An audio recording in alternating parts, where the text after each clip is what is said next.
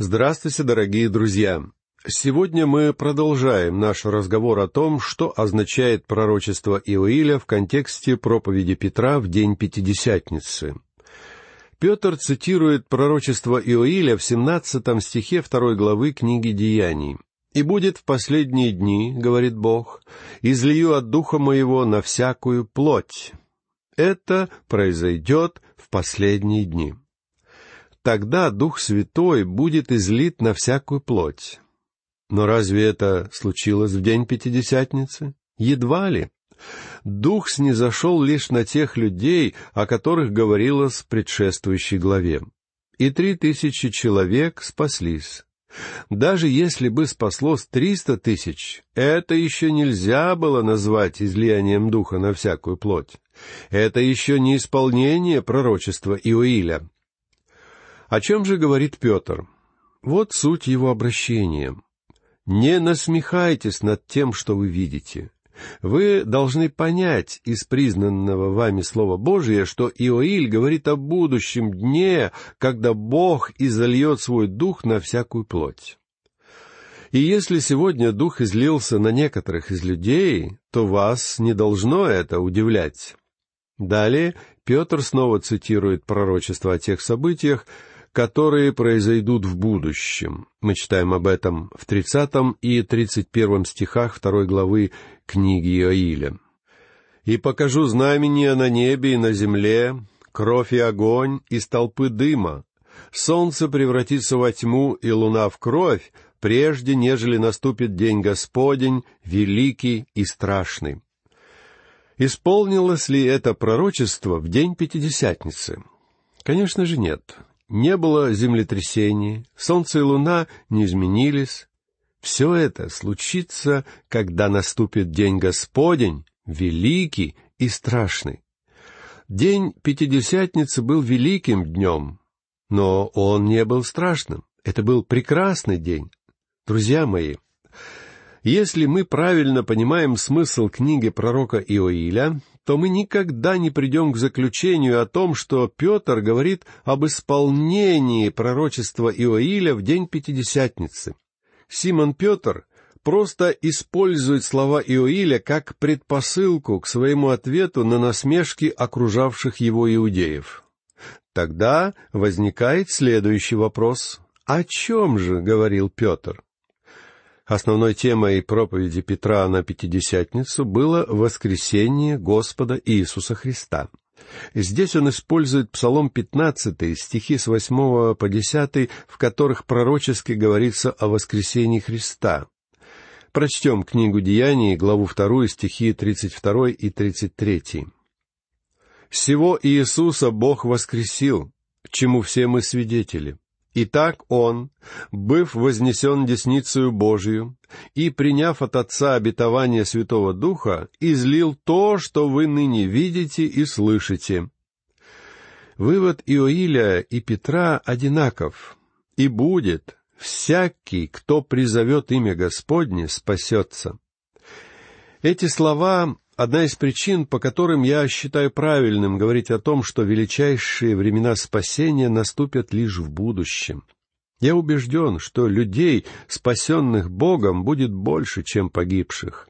В этом я абсолютно согласен со Сперджином.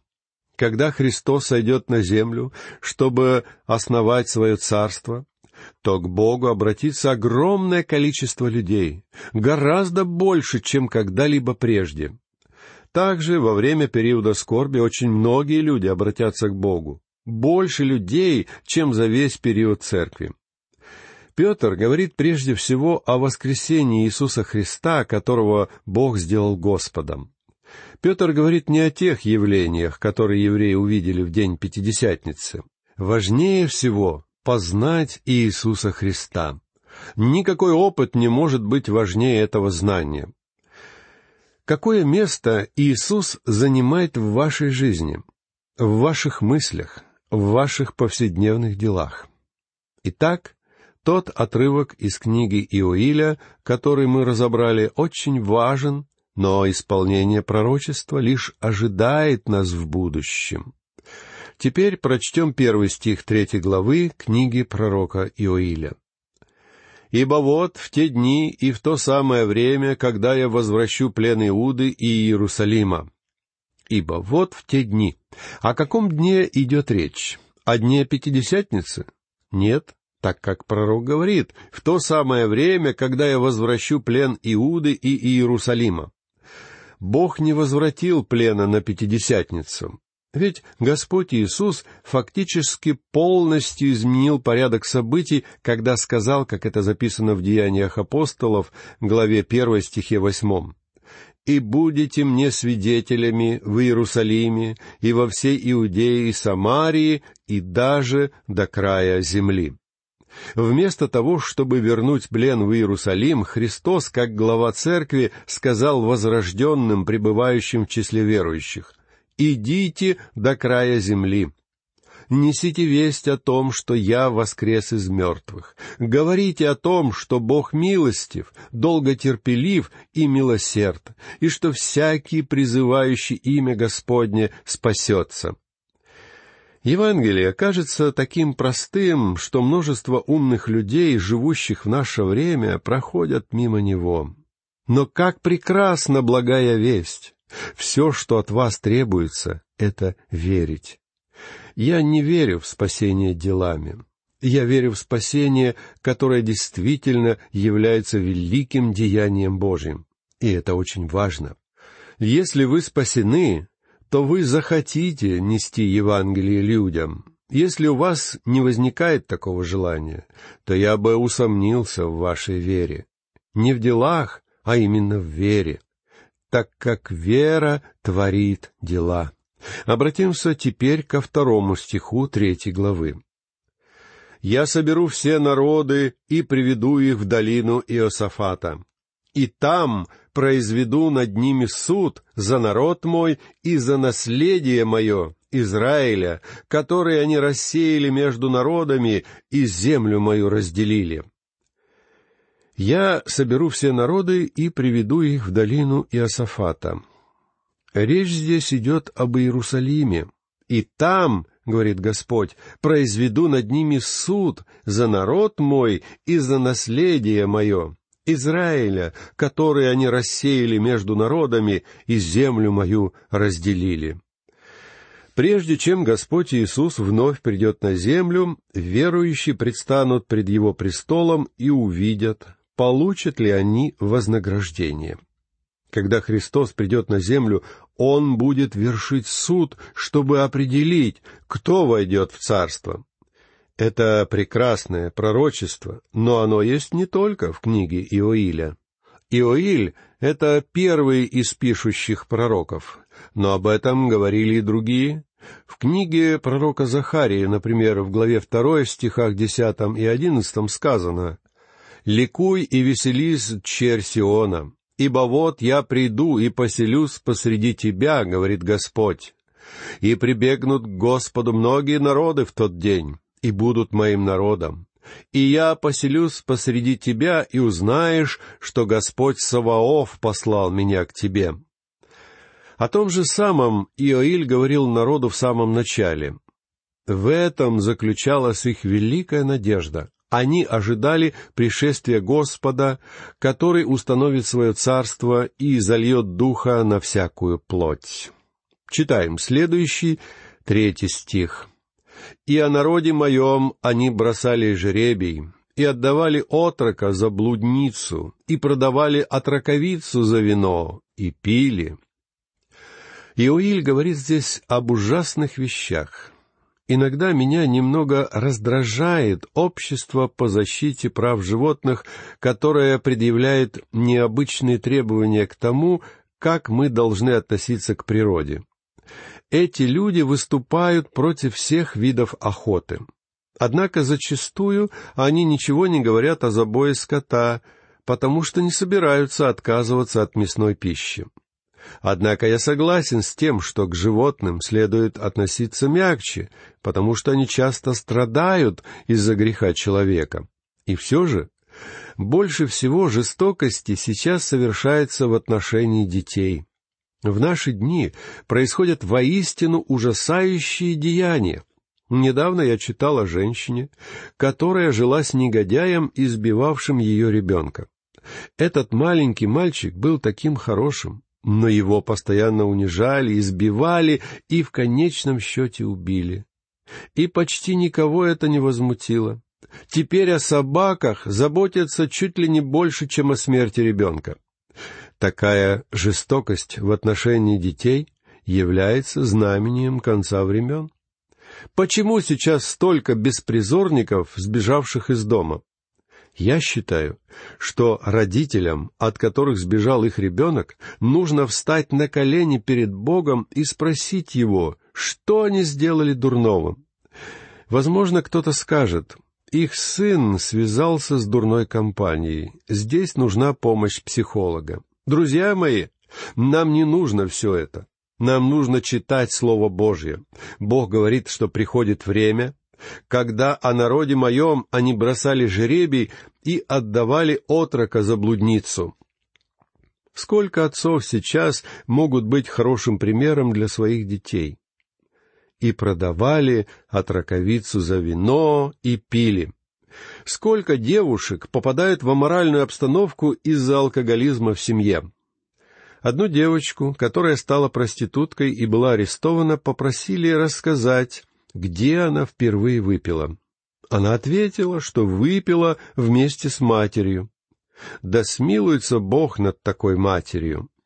Кто-то должен поднять голос посреди всего, что творится. Друзья мои, мы так быстро катимся в пропасть, что просто голова кругом идет. Но читаем далее четвертый стих. «И что вы мне, Тир и Сидон, и все округи филистимские? Хотите ли воздать мне возмездие? Хотите ли воздать мне? Легко и скоро я обращу возмездие ваше на головы ваши». Бог говорит здесь, что уже слишком поздно, и что народ не в силах искренне обратиться к нему. Далее в пятом и шестом стихах сказано, потому что вы взяли серебро мое и золото мое, и наилучшие драгоценности мои внесли в капище ваши. И сынов Иуды, и сынов Иерусалима продавали сынам Эллинов, чтобы удалить их от пределов их. Уже тогда жители Израиля продавали в рабство, хотя тогда Рим еще не пришел к власти.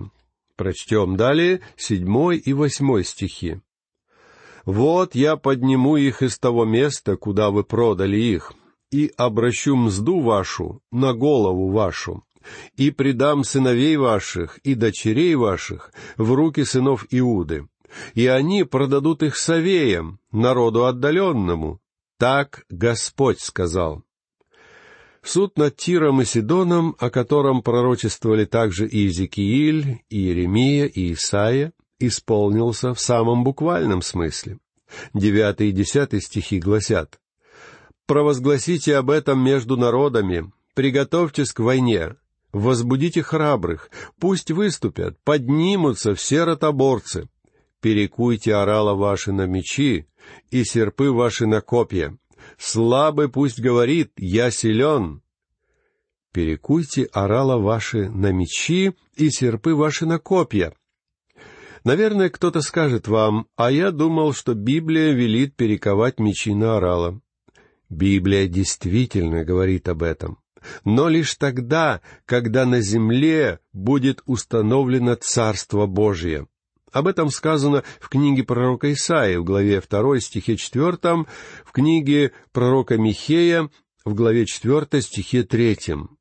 Когда Христос владычествует над вами, меч вам больше не нужен. Но пока это время еще не наступило, оружие следует держать наготове. Я убежден, что нам следует защищать своих близких, свои дома и свою страну. Мы с вами живем в большом жестоком мире, полном диких зверей. На самом деле это люди, но они такие злобные, что легко могут уничтожить нас. Есть целые народы, которые настроены очень агрессивно. Поверьте мне, друзья мои, народы мира подобны диким зверям. В первом послании к фессалоникийцам, главе 5 стихе 3, Павел написал, «Ибо когда будут говорить мир и безопасность, Тогда внезапно постигнет их пагуба, подобно как мука родами постигает имеющий в чреве, и не избегнут. Мне кажется, что если наше руководство будет вести слишком мягкую политику, нам не избежать поражения. Нам нужно быть готовыми ко всему, ведь мы живем в таком жестоком мире. Теперь прочтем одиннадцатый и двенадцатый стихи третьей главы книги Иоиля. «Спешите, сходитесь все народы окрестные и соберитесь туда. Господи, веди Твоих героев.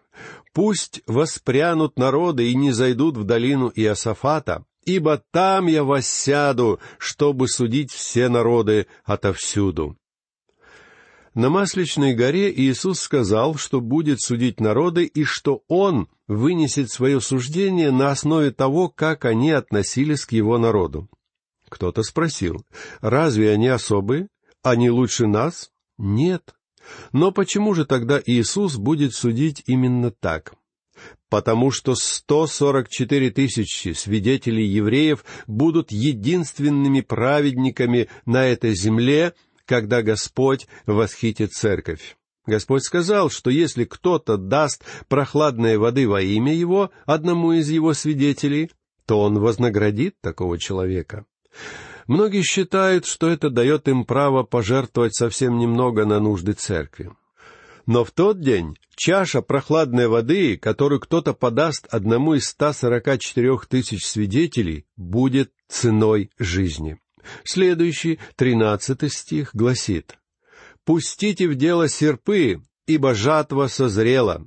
Идите, спуститесь, ибо точило полно, и подточилия переливаются, потому что злоба их велика». Когда Господь говорит о жатве, Он имеет в виду последние дни. Прочтем стих четырнадцатый.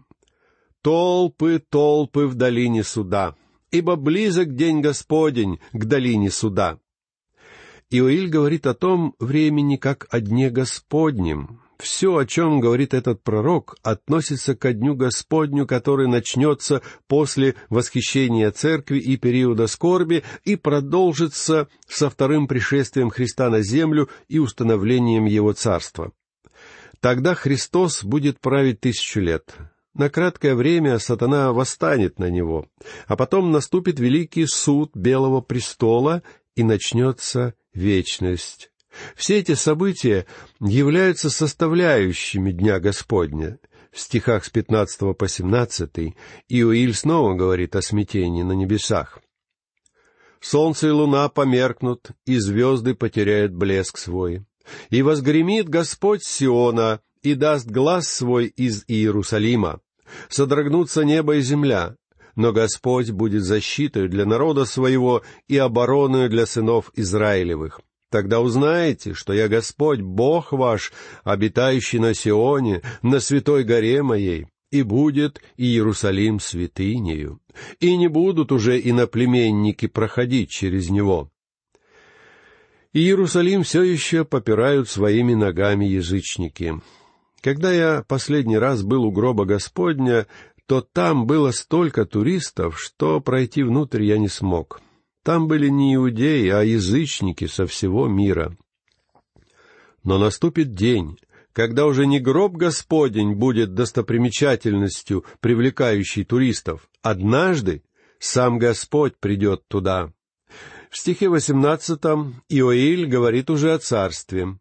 «И будет в тот день, Горы будут капать вином, и холмы потекут молоком, и все русла иудейские наполнятся водою, и из дома Господня выйдет источник и будет напаять долину Ситтим. И будет в тот день. Речь идет о дне Господнем. Горы будут капать вином. Это случится, когда наступит время Царствия Божия. И холмы потекут молоком, и все русла иудейские наполнятся водою.